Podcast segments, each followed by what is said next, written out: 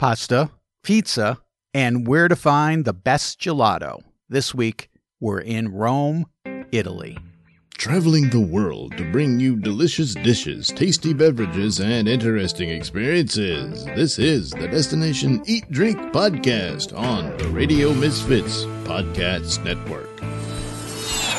I'm Brent Peterson. Welcome to Destination Eat Drink, the travel podcast for foodies. This week, we're in Rome, the city on everyone's bucket list. But instead of focusing on the best known attractions, we're getting off the beaten path to find some culinary gems in the Eternal City with author, podcaster, and foodie tour guide Katie Parla.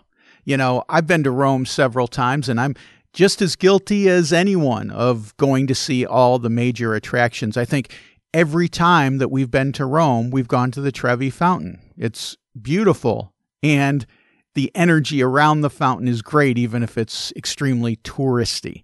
But still, I return there again and again. But it's great to talk to someone who lives in Rome Katie's originally from New Jersey, but she's been in Rome for almost 20 years now, so she knows all the great hidden spots, and she's written or edited over 30 books. Her most recent is Food of the Italian South Recipes for Classic, Disappearing, and Lost Dishes, a cookbook. She's also written a wonderful cookbook about Roman cuisine called Tasting Rome Fresh Flavors and Forgotten Recipes from an Ancient City. And if that wasn't enough, Katie's a podcaster. Her podcaster is called Gola.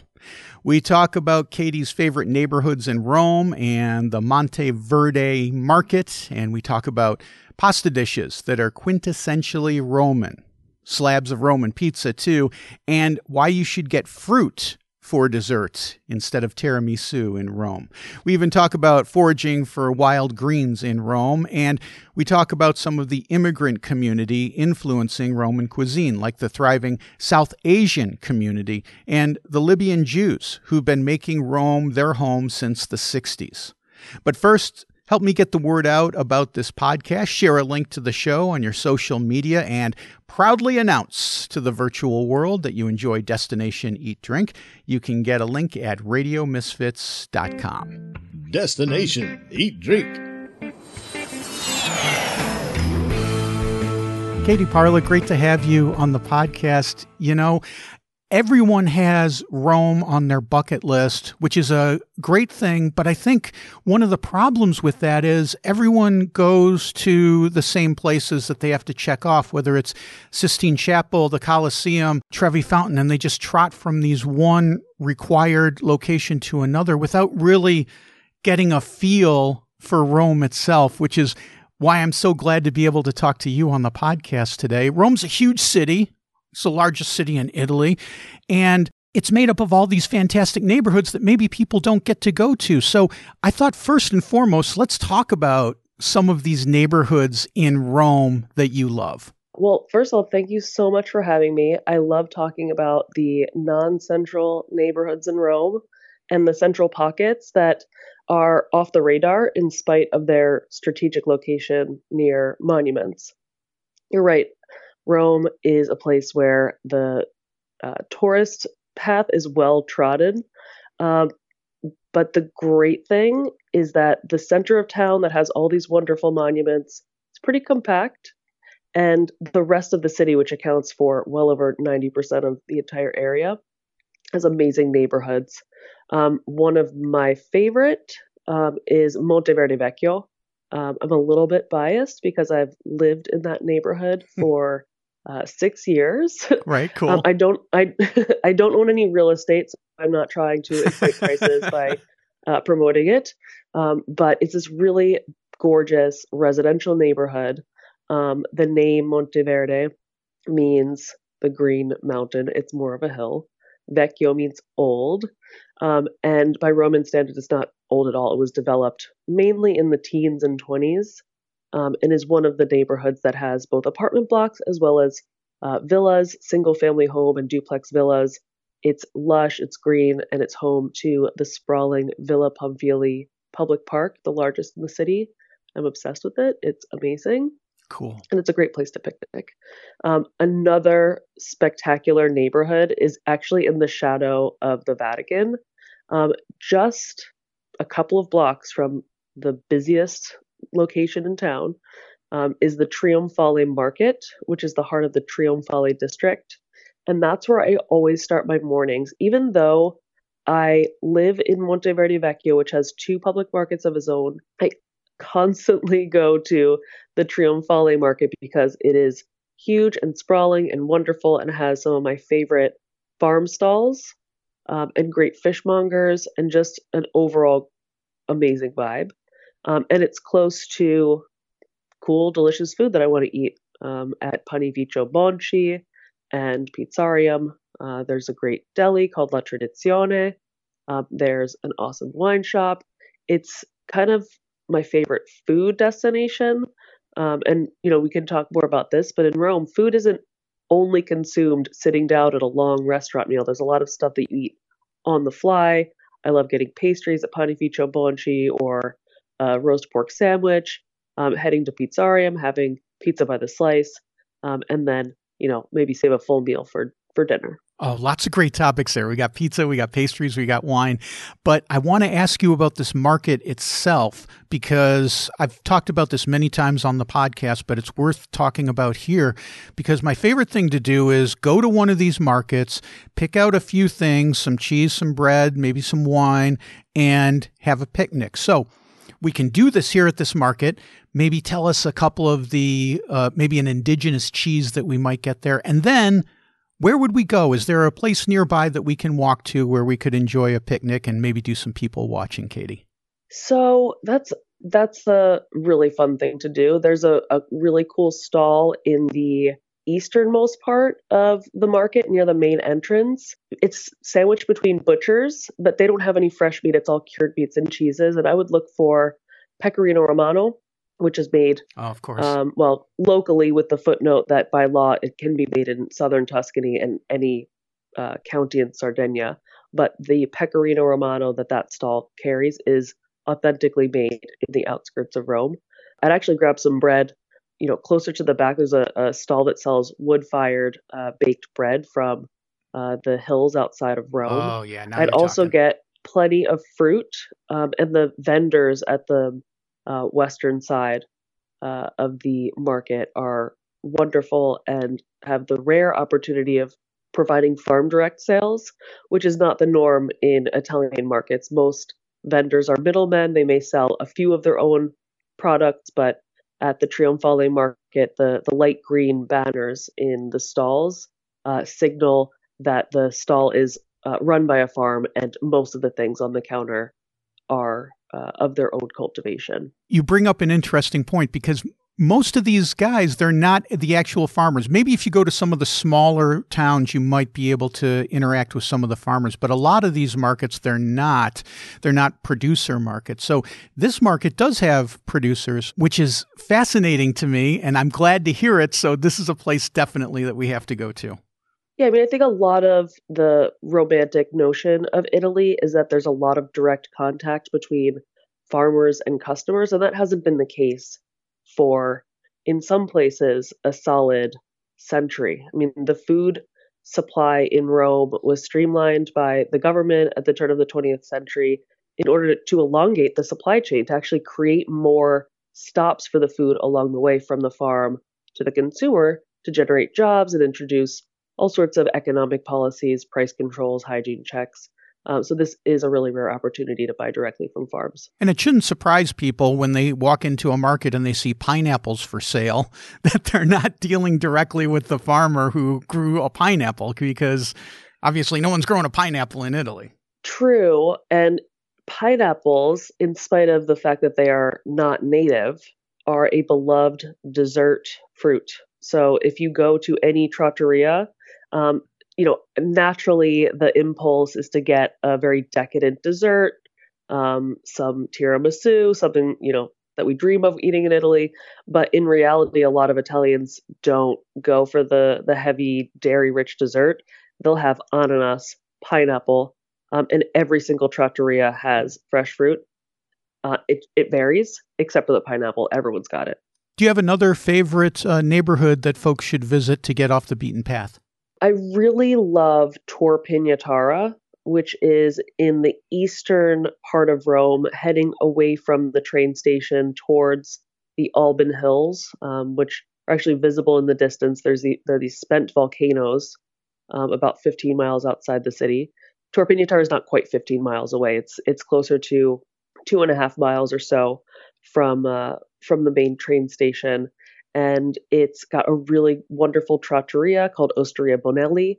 It's home to a really thriving South uh, South Asian population, um, so it's very culturally diverse, and it is traversed by ancient aqueduct ruins, which cut through uh, several of the public parks in the neighborhood. I just I absolutely love Tor Pignataro, and it's uh, on the Via Casilina, which is this ancient artery that uh, that slices through a lot of residential districts that aren't so monument heavy, but they have a lot of uh, character.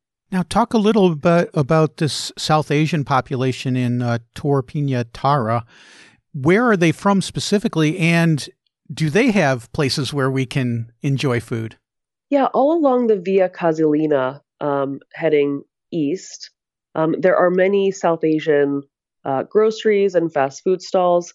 Um, Rome is a city that has had a lot of immigration from all over the globe since antiquity. Um, and there are uh, quite a number of uh, Bangladeshi um, and uh, and Indian and Pakistani immigrants who are based in those neighborhoods or who travel to those neighborhoods to do commerce, to uh, do food shopping, um, so there are lots of little takeaway places where you can also get um, South Asian fast food, which might not be on everyone's culinary radar when they visit Rome, but I always suggest veering out of the uh, carbonara and amatriciana cycle, as delicious as it is, right. in order to patronize small businesses that really are a part of Rome's cultural fabric, in spite of not perhaps coming to mind when you think of dining in Italy. That sounds like a great idea. I think I'd love to do that. Th- this brings up the topic, of course, of transplanted cuisine, cuisine that's come from other places, whether it be by immigration or invaders or just via trade routes. Um, now, I'm well aware of the uh, Roman Jewish cuisine, but could you talk about that a little bit? Because it's fascinating to me, um, some of the different dishes that are on offer from the uh, Jews of Rome. Sure. So Rome's uh, Jewish population is fairly small, um, only about 14,000 members of the community, but has this really huge impact on Roman cuisine in general. Um, you know, mainly because the first Jews immigrated to Rome in the second century BC, and then um, over the course of centuries, adapted the local ingredients to adhere to um, the religious requ- requirements, um, drawing on a lot of bitter greens and anchovies and uh, poor cuts of meat and just like a wonderful, delicious array of things. Um, by the Renaissance, artichokes arrive with Spanish oh. uh, Jews or Sephardic Jews coming from uh, South Italy, who they were expelled um, uh, in the 1490s. Um, as South Italy was under Spanish dominion. Right, um, right. and so it's a very rich population that has so many culinary specialties to offer. The most famous for visitors is probably carciofi alla giudia, which is a, an artichoke that's had its outer leaves pruned and then it's poached in oil to cook it most of the way through. And then it's uh, fried in hotter oil to crisp up the leaves. Mm. Um, and then there are things like concia, which is uh, fried uh, vinegar marinated zucchini, aliciotti in divia, uh, a sort of layered casserole of um, escarole uh, and uh, and anchovies. Um, but the the community was enriched further with the arrival of a uh, of a diaspora community in the 1960s. Um, the the uh, the last Jews left in Libya were evacuated mainly by the Italian government, and many were settled in Rome as as refugees um, in the Piazza Bologna district, um, which is not you know the the the historic um, Jewish ghetto, which is most associated with Roman Jewish life. Right. Um, and that's right in the center of town. Uh, but it is a neighborhood that is, um, in many ways, more um, sort of contemporarily uh, Jewish in culture because the Jewish ghetto today is part of the center of Rome. Not many people live there. Um, it's filled with a lot of businesses, but not a lot of sort of residential life. Um, that said, you can go to a number of uh, restaurants and pastry shops in the Jewish ghetto and try uh, Libyan Jewish uh, specialties like um, couscous with spicy fish, um, all sorts of like syrup laced desserts, a lot of things that evoke North Africa um, much more than Rome. When I think of North Africa, I think of going to Sicily to have couscous and raisins and things like that, but we can get it right in Rome. So I guess we can't talk about any place in Italy without talking about pasta. And the most famous pasta dish in Rome is cacio e pepe. Most people know about this. I've talked about it on the program before, but there's other famous pasta dishes from Rome. Could you talk about a couple of those, what they're like, and maybe where we can get them? yeah, Rome has this uh, sort of canon of pasta dishes. Cacio e pepe is super famous. So is amatriciana, carbonara, and gricia. And those three pastas are sort of built off the same base. All of them have guanciale or cured pork jowl. Some people use pancetta instead, which is cured pork belly. Um, carbonara is made further with um, uh, sort of barely cooked egg, um, either the whole egg or the yolk, depending on the cook. Mm-hmm. Black pepper and pecorino romano. Gricia is that guanciale or pancetta base uh, with black pepper and pecorino romano. And amatriciana is the guanciale or pancetta base with tomato. Um, some people use onions, some shallots, some garlic. Some use black pepper, some use chili. No one uses both. So it's uh, that that's sort of your those are the big four, right? But you know that's just what visitors hear about and what makes it into guidebooks. There are a lot of other pasta dishes that are really quintessentially Roman. Um, I'm thinking of rigatoni in the tomato sauce that oxtails have been raised in. That's a really super common Roman dish. Um, so is uh, rigatoni with pagliata, or the intestines of milk fed veal, um, which are tied into rings and, and cooked so they become these sort of almost ricotta sausages. Um, I realize that might not sound super appetizing to everyone, but I promise that it's delicious. And there's a you know a litany of other pasta dishes that would be on any menu of any Roman trattoria, right beside uh, the carbonara, amatriciana, gricia, and cacio pepe. So we've got pork and we've got intestines. What about for our vegetarian friends? Well, you know, Italy is a place that's very friendly to vegetarians as long as you're aware that many people don't consider small pieces of pork right. to break any vegetarian rules. So you got to inform yourself. Um, I mean, one of the awesome Roman, like very quick pasta dishes that is meat free is uh, spaghetti with uh, garlic, oil, and chili. Cacio e pepe is vegetarian.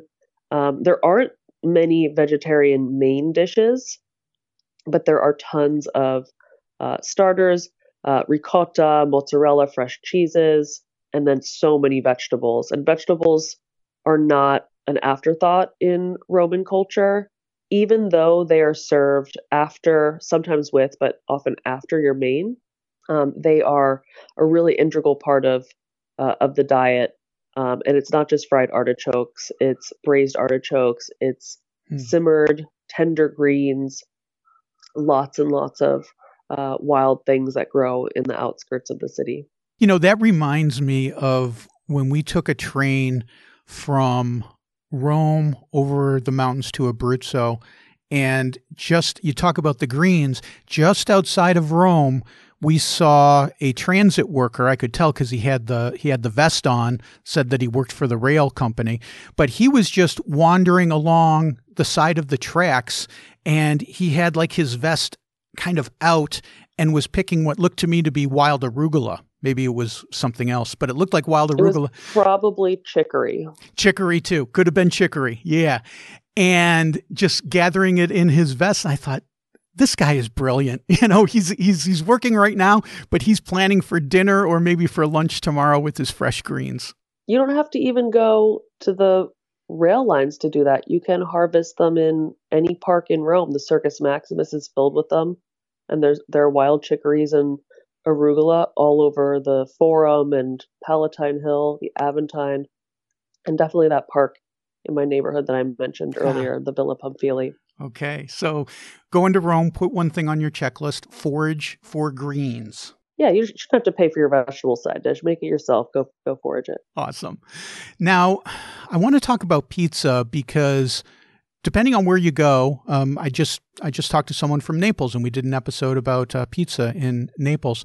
Wherever you go in Italy, the pizza might be completely different. The pizza in Naples is different than the pizza in Sicily. Roman pizza is its own thing uh, completely, di- not completely, but different, different than the other kinds of pizza.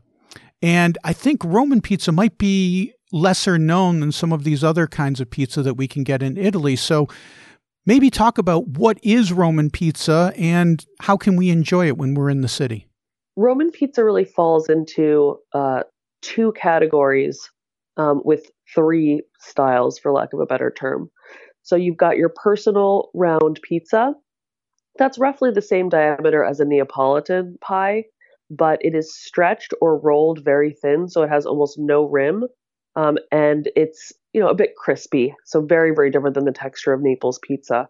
That you can eat at a wide array of places. I really like uh, Dal Remo in Testaccio and Ai Marmi.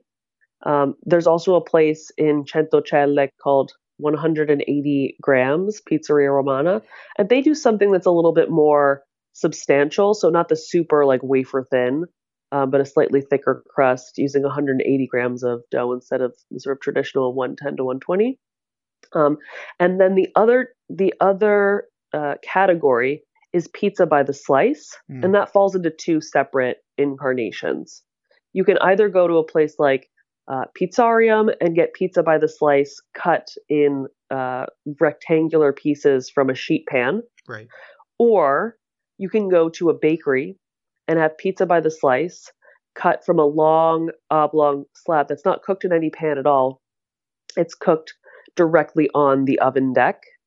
Um, and you can get pizza alla pala, which is the oblong bakery style, from whenever bakeries open, which is not quite as early as they do elsewhere. Um, and the pizza by the slice, cooked in the sheet pan, or uh, or pizza in teglia, is instead available from lunchtime to dinner time. And then at dinner time, that's tr- traditionally when you get the round pizza, the, the thin crust uh, Roman pizza. So you can basically have uh, pizza for breakfast, lunch, and dinner and be covered. And that's not a bad thing. You know, my, my favorite thing to do is uh, at lunchtime go get one of these slabs of rectangular pizza because you've got all the Roman office workers who are going into these places and they're getting their lunch and it's a very evocative atmosphere and a lot of fun. And where are some of your favorite places to go to get these slabs of pizza at lunchtime, Katie? I go to the same places all the time. I go to Antico Forno Roscioli um, and Forno Campo dei Fiori. Those are right in the center of town, um, which, you know, in typically most cities don't have a plethora of awesome places to eat right in the center. Right, right. Um, but in Rome, a lot of the cafes and uh, and bakeries are awesome because they don't exist for tourists. They exist to feed office workers and bureaucrats and people who have quick lunch breaks and meager uh, stipends or are just after something really delicious. So those are great spots to check out. One other thing I want to talk about is uh, gelato. And I'm a self professed gelato snob. It always breaks my heart when people come back from Rome and say, oh, we didn't care for the gelato. And I think maybe in Rome you have to work a little bit harder. You can get great gelato in Rome, but maybe you have to work a little bit harder. You're not going to find it next to I don't know, the Colosseum. I've never had gelato next to the Colosseum. I'm making a generalization here. You should not have gelato near the Colosseum. but I think maybe this is something that you could speak to is uh, about how to find a good gelato place in Rome. Yeah, I mean, I would as a visitor to Rome, I would like I would abandon that I want what I want when I want it approach to things. In other words, stop being know, an American. yeah, like don't be so demanding. There's not going to be good gelato next to the Colosseum. Like that's crazy. Why would that happen? Um, you know, Rome, like other cities in Italy, has a you know pretty vibrant gelato culture. Um, and gelato in Italy is cheap, so most places are making garbage because they're using palm oil, emulsifiers, dehydrated milk powder, and all sorts of things that create an approximate sort of gelato texture and flavor, but are made with really rank ingredients. Um, and that's the majority of places. And there are you know thousands of gelateria in Rome, and and I really only recommend about 20 of them because I can guarantee that they're using real milk and uh, fresh fruits or quality chocolate.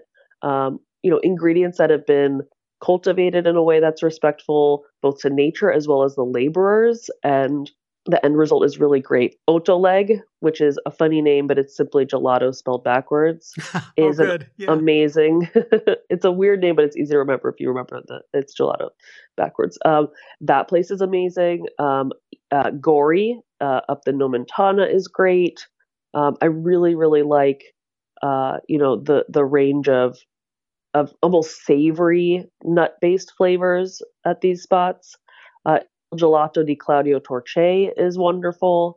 Um, and so there, you know, there are places that you can find awesome gelato. It's just unfortunately not the norm. And I think that's why people are surprised when they try it and they don't really like it. The, you know, a, a, a an oil rich gelato is going to coat your palate. You're not going to be able to taste much after that. Um, so no one likes that experience. No, no, that's a sad gelato day.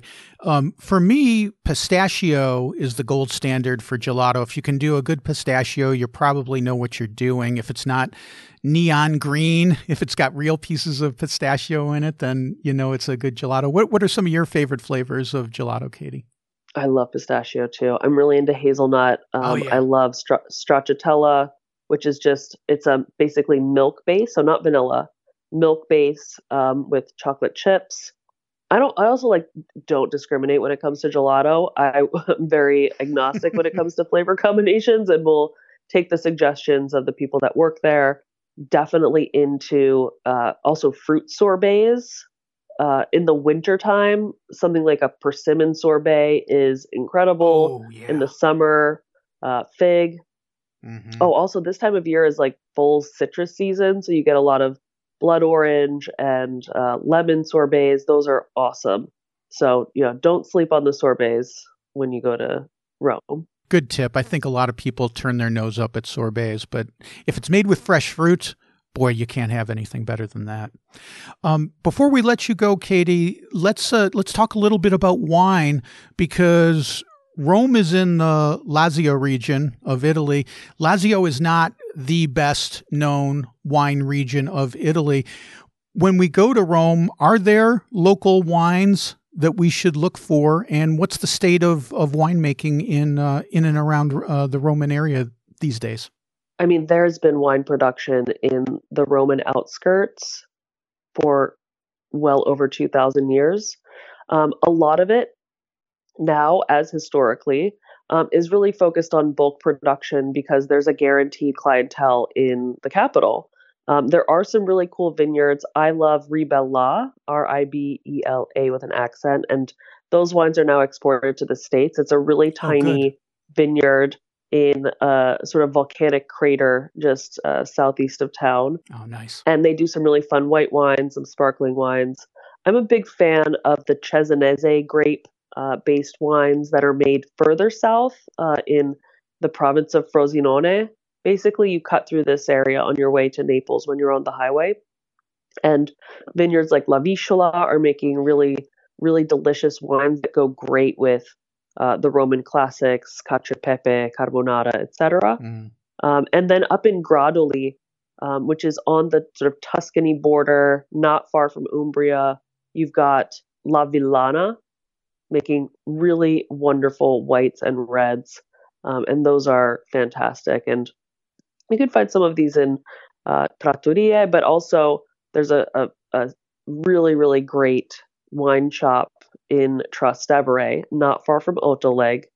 Um, hmm. Um, it has a French name, but it is very much an Italy focused wine shop. It's called Le Vigneron, and they stock, uh, you know, all the Lazio wines that I want to drink. So pick up some wine, go over to the gelato place, get some gelato, and in my mind, you're set for the evening. Ah, for dessert at least. You got to get your cacio pepe on. okay, good, good. Well, Katie Parla, it's been Delightful to talk to you about Rome. Thank you for helping us get off the beaten path in some of your favorite places in your adopted hometown. And it was just great talking to you. You too. Take care. Thanks so much. Wine, gelato, pasta, pizza, fresh fruit. Is there anything else you need in this world?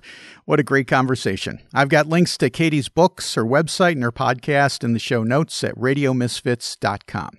Well, that's it for this week. Next week, we'll be talking about my favorite coffee custom in all of the world. That's next week on the show. And while you're anxiously awaiting that, head over to destinationeatdrink.com. I've got your travel needs covered with tips and foodie travel guides to dozens of cities around the world. This week on the blog, there's a story about Blitva, a traditional Croatian dish I wrote about in my novel Truffle Hunt. In the years since that novel's been published, I've changed the recipe a bit. Get that at destinationeatdrink.com slash blog. Destination Eat Drink is distributed by the Radio Misfits Podcast Network and chief pasta maker Ed Silla. Thanks, Ed. I'm Brent Peterson. Wear your effing mask, and I will see you down the road. Join us next week for another culinary adventure on Destination Eat Drink, a presentation of the Radio Misfits Podcast Network.